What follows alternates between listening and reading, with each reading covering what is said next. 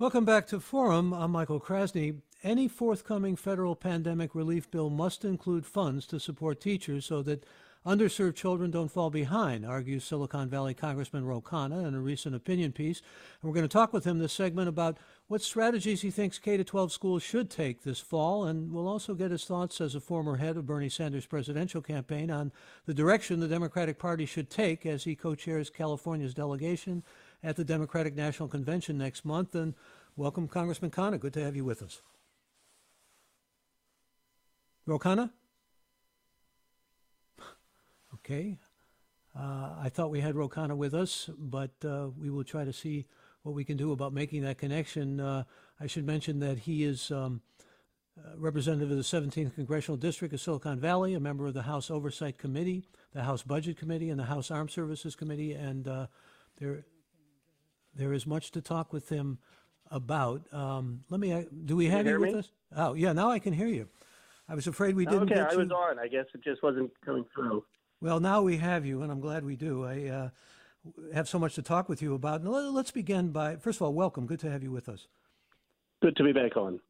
I guess the place to begin, though, is what I alluded to in the introduction. What about strategies for K to 12? We've got the Trump administration clearly wanting them open, and they will be open, for example, as we said in the last segment, in places like Orange County. But there's a great deal of fear, students, teachers, parents, righteous concerns. Uh, what's it going to take? Well, in my district, uh, there is understandable concern. I mean, I don't think we can open the schools unless it is absolutely safe uh, for uh, the students, first and foremost, uh, and for the teachers. Uh, and we we need to be uh, providing funding for schools to be able to provide uh, remote learning uh, options. So, uh, as of now, uh, I don't think we have a plan, uh, given the rise in cases, to be able to open the schools safely. And I think we have to, at least for the first half of the year, consider remote learning. Now, if we can, if the cases start coming down, and if you can have safety with social distancing and masks, then we can consider it. But I, I don't think we can put our kids' health or the teachers' health at risk. What do you make out of the fact that uh, the Trump administration is and congressional Republicans uh, really want to tie school aid to reopening in the next funding bill? Well, first of all, it's completely hypocritical. I mean, the Republicans are the ones who constantly preach about education being a local issue, education having local control. In fact, when Democrats like me say, no, we need national funding, we need certain national standards, the Republicans always push back. And now, in a case where you actually do need local decision making, uh, because uh, different areas of the country are differently affected, uh, and different communities may have a different tolerance for risk, uh, why is it that the Republicans are saying no? We should have a national uh, solution that uh, may not take into account local needs. And the idea of blackmailing schools with federal funding is just uh, uh, unconscionable. And polling, even Rasmussen, which is a conservative pollster, I mean, a lot of the conservative pollsters show that Americans are overwhelmingly opposed to tying funding to, to schools opening. The polls definitely do bear that out, although recently the American Academy of Pediatrics and the National Academy of Sciences uh, gave a strong endorsement of reopening. And essentially, the argument we're hearing from the Trump administration is parents need to go to work and kids are better off academically and emotionally and nutritionally. In other words, uh, uh, they're saying that uh, some of this is political, obviously, a great deal of it is political, suggesting that maybe we've recovered from the coronavirus, but some of it also falls in a, well, some science uh, background in terms of how, how students fare better. Well, I definitely think it's a difficult decision. I mean, I have uh, young kids. Uh, I think uh, every family has to make that decision for themselves, whether they feel comfortable uh, sending kids to to any uh, to a school, whether they feel comfortable remotely. And there's a benefit to having kids uh, interact with uh, their peers. There's a benefit to being in a school setting where kids can't get distracted, and certainly there's a benefit to parents uh, who are able to work more uh, as opposed to having to be uh, full time caregivers. But uh, I think the safety concerns of kids uh, has to come first, and the safety of teachers. And we've seen, you know, those very, very rare. We've seen some horrific instances of disease in young kids uh, with the inflammation syndrome uh, that is of some concern until we know more. And we've seen that they can transmit the disease uh, to teachers and, and other uh, community members. I guess the, the final point I would make is let every community make this decision. Let Santa Clara and my community make it. Alameda make it. Uh, why should Donald Trump from Washington D.C. be mandating what a school district in Alameda County should do? Well, you've uh, gone on record. Uh, I mentioned in the introduction you did an op-ed piece where you were talking about the federal pandemic uh, relief bill ought to include funds to support teachers and uh, underserved children, uh, so they don't the underserved children so they don't fall behind. I'm wondering, uh, do you see the stimulus bill uh, getting support here in terms of schools and educations and what you've advocated in terms of ed tech training, all those kinds of things that would really be zeroing in on disadvantaged students and students who are disabled and so forth? I do. I, I'm encouraged. I mean, I saw uh, yesterday that Speaker Pelosi and uh, McConnell are, are now saying that there has to be some deals. I do expect there will be a, a deal and a, and a an additional round of coronavirus relief. Uh, it will primarily, I think, has to have aid for states and localities. It has to have an extension of the unemployment insurance, which, as you know, runs out uh, in, in July. But in addition to, to those two things and a stimulus check for Americans who are still hurting, it should have some funding for schools uh, so that they're able to provide uh, remote learning, so they're able to t- train teachers on how to do that, and so that they're able to provide uh, the uh, infrastructure for so many people who don't have uh, access to that. Uh, I doubt it's going to have as robust the f- funding as is required and as Tammy Baldwin and I called for, but I'm confident it will have some funding uh, because everyone in Congress recognizes the schools need support. We're talking with uh, Congressman Ro Khanna, U.S. Congressman from California's 17th Congressional District of Silicon Valley. And we do invite you to join us if you have questions for the Congressman or if you'd simply like to weigh in here, please feel free to join the program. You can do that by calling in right now at our toll free number. The number to call 866 733 6786. That's 866 733 6786. Or Get in touch on Twitter and Facebook. We're at KQED Forum or email any questions you may have to forum at kqed.org. Uh, Congressman, education funding is uh, sort of competing with many other prior- priorities here. I'd like you to just address that for a moment, if you could, because we've got unemployment insurance and got another round of stimulus checks. We've got health care assistance. Uh, it's all in the works. Yes, I mean, I, I think the uh, key, as I pointed out, is the funding for the cities and states, because as you know, California is facing a $54 billion budget deficit. Uh, our counties are actually the ones who provide and fund the hospitals, uh, and we're going to face drastic cuts in education, drastic cuts in our public health uh, ability in these hospitals if we don't get that state and federal money. The House passed a trillion dollars. Uh, I doubt we're going to be able to get a trillion dollars in the final deal but it has to be substantial. And I know the speaker, i having spoken to her, that that is her uh, top priority. And then you know you have a lot of people who will run out of the unemployment uh, at the end of, of July. It's uh, we have to extend that not just because it's hard for people to go to work when we are in a process of reclosing some of the economy, uh, but also because we need consumer spending to stay strong. One of the reasons that our economy hasn't fallen into a depression is because of the Fed's response and the fact that the government has been providing these generous unemployment insurance uh, uh, checks for people who have not had work. So we have to extend that, and I expect that there will be some extension. Uh, it's probably not going to be $600, but we will uh, fight as hard as we can for as generous benefits. I'd like to also, uh, we'll get a caller in here, but I want to talk with you about politics as well, and particularly what's shaping up in terms of uh, the Biden campaign and the platform. But let's get a caller in from Walnut Creek, and that's you. Katie, join us. You're on the air. Hi, my question is for those parents who are uh, parents who are essential workers who now either have to deal with distance learning and either work, are working either in the home or outside of the home and are either having to manage work and childcare and teaching their children, or are experiencing a, a huge increase in childcare costs so they can continue to work and pay their bills if they're fortunate to have enough, enough to have a job. How, what is there any support for for that situation? Because that's that's the school's decisions. While I support them, are are impacting families. Yeah, Katie, thank you for that question, Congressman.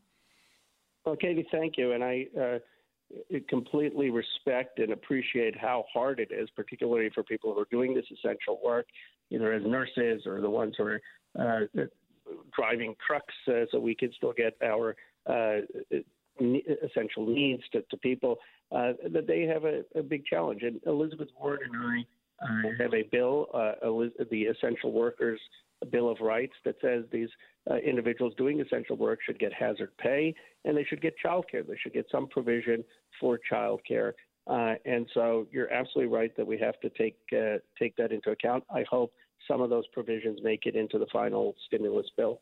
And I thank you, Katie, for the call. I'm going to go to a question from a listener named Penny who says she finds it infuriating that there seems to be more support in Congress for an airline bailout than there is for a school bailout. Reopening comes down to funding, PPE, more custodians and nurses, more teachers, physical upgrades. That's not even counting getting decent high speed internet and adequate computers for kids who need them.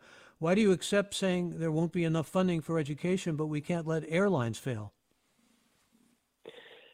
Well, I completely agree with that sentiment. In fact, she articulates it better than Tammy Baldwin and I did in our op ed. That's basically the point we made in our Time Magazine op ed that we need funding for schools. We need funding so that they can uh, be training teachers on what remote learning may look like. Uh, we need to funding for the infrastructure. We need funding for PPE and uh, the uh, all of the things that are required to, to, have schools be safe. And so I am in complete agreement uh, that uh, before we can even consider opening schools, we have to give schools the resources so that they can do it. And here's a listener, Sabrina, who tweets California school districts need to get on the same page and agree on remote learning for fall 2020. Safety first. Latinx families are disproportionately harmed by COVID 19. And by the way, if you want to add your voice here, you can join us toll free with the Congressman at 866 733 6786. Or you can get in touch on Twitter and Facebook. We're at KQED Forum or email any questions you may have to forum at kqed.org. I have a question about uh, what the strategy is in terms of uh, the upcoming election in November. You were co chair of the Sanders campaign, and uh, there's a lot of concern that, uh, on the one hand, Vice President Biden running against Donald Trump won't be left enough, or maybe he will be too left. And uh, some of this boils down to, I suppose, what we can now see is shaping up of a platform. Uh, many are seeing Vice President Biden moving more toward compromises that involved not only what Bernie Sanders stood for, but certainly what Elizabeth Warren uh, stood for as well. But also, uh, when it comes to single payer or the Green New Deal, he is uh, not on board, and he's not on board on uh, defunding the police. So let's get your take on this. Uh, I mean, I'd like to hear what you have to say about the fact that, uh, for example, what came to my mind recently is one out of 10 of those who supported Bernie Sanders in the 2016 election voted for Donald Trump. You got to get them all on board here. I imagine. How are you going to do that? Well, first, I think we're in a better position uh, than uh, anyone anticipated. We're, we're probably more unified as a party heading into the fall uh, than we were when uh, Obama and Hillary ran against each other. And though it's early and things can change, I mean, the polling I saw yesterday had Biden up between 10 and 15 points. So I, I think we are in a good position, but we should not get overconfident. Uh, and we absolutely need uh, to mobilize uh, the, the, entire uh, Democratic uh, Party.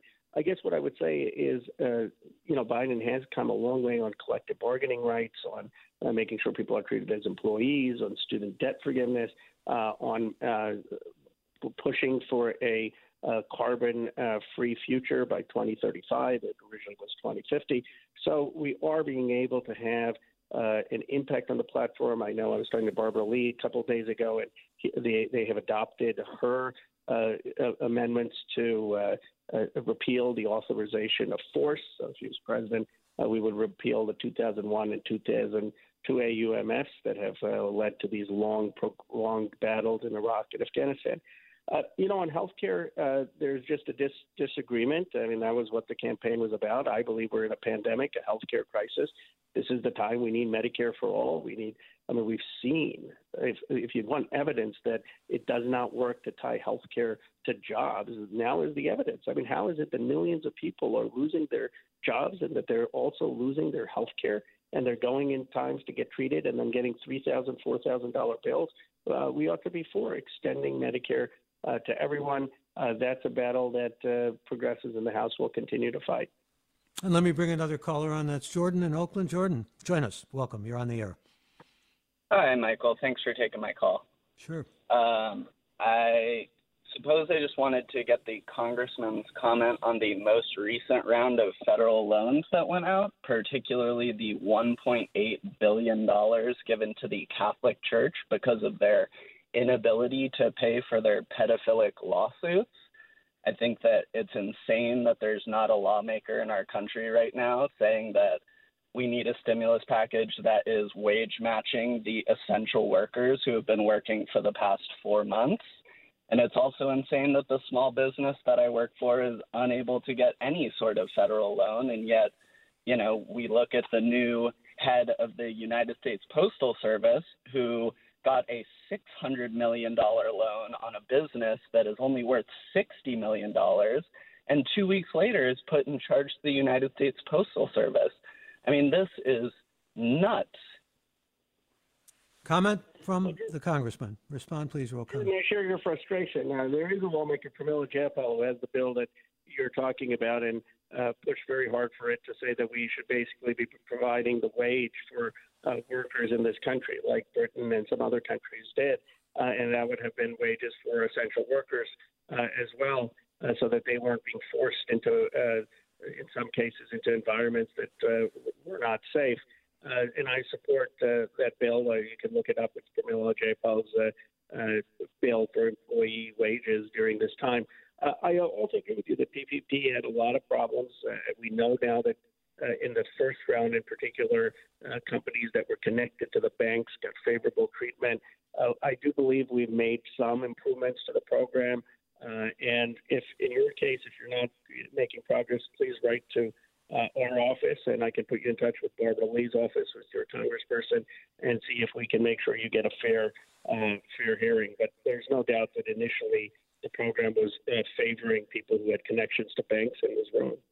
And let me thank Jordan for the call and go to a tweet here from a listener who wants to know how you feel, Congressman Khanna, about access to mail in and absentee ballots and what election protections can be included in these new stimulus packages. It is uh, the only thing that keeps me up at night, really, about uh, possibly not winning in, in 2020, and that is uh, if our votes are suppressed, if people are purged from the polls, if they don't get their absentee ballots. Uh, so I'm absolutely uh, in support of uh, absentee ballots, but not just absentee ballots, but having the education funding and outreach funding so that you have the absentee ballots and then you get those ballots to people and uh, they know to, to, to hand them in. And so that's going to require federal funding. It's also going to require a lot of nonprofits to do education. Our voters, Democratic voters, tend to often uh, come to the polls, uh, especially in uh, lower income and minority areas. Uh, and we need to figure out how we uh, have systematic outreach there so that they do vote by by by mail. Uh, I doubt it's going to be in candor part of this final deal because McConnell will never go for it. But we're going to continue to push. Talking with U.S. Congressman Ro Khanna, who represents the 17th Congressional District in Silicon Valley and is a member of the House Oversight Committee, the House Budget Committee, and the House Armed Services Committee. And uh, here's a listener named Kristen who says, Could the congressman comment on the way that our education system has evolved into being thought of as more of a daycare? I believe this is due to the fact that one income and sometimes even two are not enough to provide for a family anymore. Well, Chris, I, I, I don't think that uh, early childhood education is just daycare. In fact, uh, Nobel laureate James Heckman has a work that has shown that your uh, early childhood education between the ages of zero to five is arguably the most important investment you can make in a child, uh, teaching them uh, about reading, teaching them about soft skills, teaching them about persistence and resilience. Uh, and so I think our uh, our best uh, investments in early childhood education ought to uh, have that educational component to it. And it's important not just because of the uh, the child care that it provides, but also the real benefit of, of, of it provides to to kids. And uh, that is an investment, in my view, uh, that our nation needs to make. Another question from a listener named Kim for you, uh, Congressman Khanna. Kim writes The disabled have been a neglected group during this time. Those of us on SSDI live below the poverty level already and cannot work because of the impact of COVID on our health. We would love an extra $600 per week in help. We have gotten nothing but the $1,200 one time payment. Why are we ignored? Well, I completely agree with the caller uh, that uh, SSDI uh, and SSI, the Social Security Disability Insurance and Social Security uh, Supplemental Income for those who or even in, in poor means needs to be expanded, and not just at time of COVID, but more broadly. I mean, SSDI has some awful restrictions that you can't have more than two thousand dollars in assets. That uh, it hasn't been uh, kept up with what is required to actually have a decent to middle class uh, uh, life in this country. Uh, it has too, it's too inflexible about not allowing people to work or go back to work. Uh, so I am working with actually Senator Casey on a bill to increase SSI and SSDI uh, and uh, help disabled individuals uh, have a, a dignified uh, wage. Could you also talk a bit about? I, I believe uh, you had an online event yesterday where the subject was uh, how the pandemic has exacerbated domestic violence, uh, and uh, there were a number of experts on. I think you were discussing what resources are available and what to do. can you give us a sense of where we ought to be focusing there, or where you're focusing? Yes, I was disappointed and and uh, though not surprised to learn that incidents in our area of domestic violence have increased with the pandemic. People feel trapped uh, in their uh, homes. They're uh, afraid to reach out to resources. Uh, so I think we all have to just be more vigilant uh, and listening for signs of people who may need help, encouraging them to use different means of, of getting in touch with help, whether that is texting, whether that is email, uh, and sometimes they can't, don't feel comfortable uh, on a phone call. Uh, and knowing that they can reach out not just to our office, but we could put them in touch with support groups and people who are professionals uh, who know how to handle this in a way that will put them uh, at risk. Uh, and we also need funding it for temporary housing for people who really do need uh, to be separated uh, uh, and uh, have housing that uh, has them in, in safety. But I, uh, uh, you know, I really learned a lot from those experts, and our office will be working uh, with those groups if anyone does contact us. Again, we're talking to U.S. Congressman Ro Khanna, and we're going to bring Barry on next. Uh, Barry, join us. You're on the air. Good morning. My, good morning, Michael. Thank you for taking my call. I would just like to express extreme frustration. I feel, as a lifelong Democrat, so disaffected and disappointed with the performance of de- Democrats. I feel that the most recent stimulus bills, yet again, disproportionately benefited the wealthiest Americans, and the average working class and middle class person got a paltry amount. And I really feel it's disingenuous for Democrats to come on the radio and patronize people with pass along answers. I want change, and if they're not listening to it, I feel like they're really going to have a comeuppance in the next election. People are furious and want them to move for Medicare for all, Green New Deal, divesting in police so that we no longer have an over policed community that's disproportionately affecting and damaging people of color. Thank you very much for taking my comments. Yeah, and Barry, thank you for your comments. And uh, Congressman Khanna, let me ask you to respond, please. Well, Barry, I uh, agree with you that the stimulus is not focused enough on working families. Tim Ryan and I had a bill right in the beginning in March that we should have $2,000 a month to every American making under $250,000. Uh, that would have been $4,000 for many households. We've been fighting for it, pushing for it. We haven't been able to get that into the House bill, but that is the type of policy uh, that really would help working families. Uh, if we can find the trillions of dollars to give loans to, to banks with the Fed, if we can find the billion trillion uh, uh, or billion, uh, multi billions to bail out corporations. We should have been doing that for working families. So I understand your frustration. I'm uh, fighting for that, and of course I support Care for All and believe the healthcare crisis calls for that. So uh, we will. The progressives in the House will continue to fight, uh, but we can only do that if if, if the leadership allows for those votes. Well, here's something else to fight for. Uh, a tweet from Tina who says it appears to her that red states and localities get what they need from the federal government while blue ones don't. What can Congress do to support equal access to PPE? Well, we, we are doing uh, everything we can, Tina, to, to make sure that the, the, the we get the funding. I mean, the funding is on a formula, and, and California will get the funding that uh, Congress authorizes. The problem is we haven't given the funding yet for state and local governments, and we need uh, massive funding for state and local governments uh, so that we can get uh, they can use that to get uh, PPE. And we, if there are any instances that you know of California not getting certain equipment, uh, please let us know. We're in close touch with the governor, uh, and we will advocate with the federal agencies so that that's not happening. And I'm wondering uh, also, Congressman, what you say to Laddie, one of our listeners who tweets, now would be the time for universal base income. Well, Eddie, basically, Tim Ryan and my bill is a form of uh, universal income uh, in an emergency basis. I mean, uh, I think it's very hard to do that uh, level at uh, on an ongoing basis. I mean, I think it would cost six, seven trillion dollars a year, uh, and would would impede hurt our ability to have other robust investments. But in terms of now, where you need it an emergency basis, uh, while we're going in the COVID crisis. That's exactly what the Emergency People Act does, and uh, I encourage you to look at what Tim Ryan and I are proposing.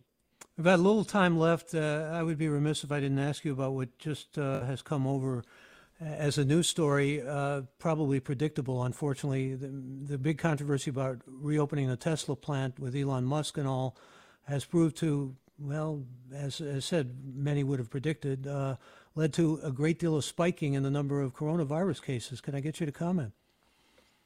Well, that's in my district, and I thought that there shouldn't be separate rules for Elon Musk. I don't understand uh, how he's a, a, citizen like anyone else in this country, a resident, and he, ought, there, he, he ought not to have special laws. And uh, if he really wants to move over to that, uh, he can go move. But uh, where is he going to move to? To Texas? They're having spikes as well. So uh, you know, you just because someone is famous or just because someone has uh, a lot of resources doesn't mean that you bend the rules uh, for them. And it's sad that uh, we're seeing the consequence of uh, some of that rule bending. So you're saying the rules were bent and shouldn't have been? I think it. I think that there was an accommodation that the governor reached with them that uh, that gave him a, a special ability to do things that that that others in my district didn't have. And I, I certainly would not have taken that approach. If Elon Musk called me, I'd say, you're no more important than any other American citizen, and you, you abide by the same rules as anyone.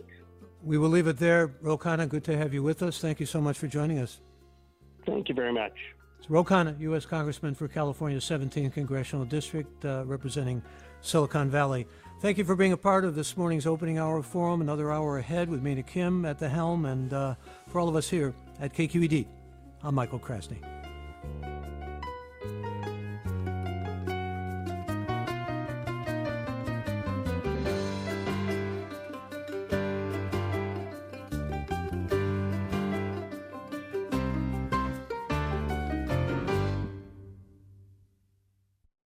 Funds for the production of Forum are provided by the members of KQED Public Radio and the Germanacos Foundation and the Generosity Foundation.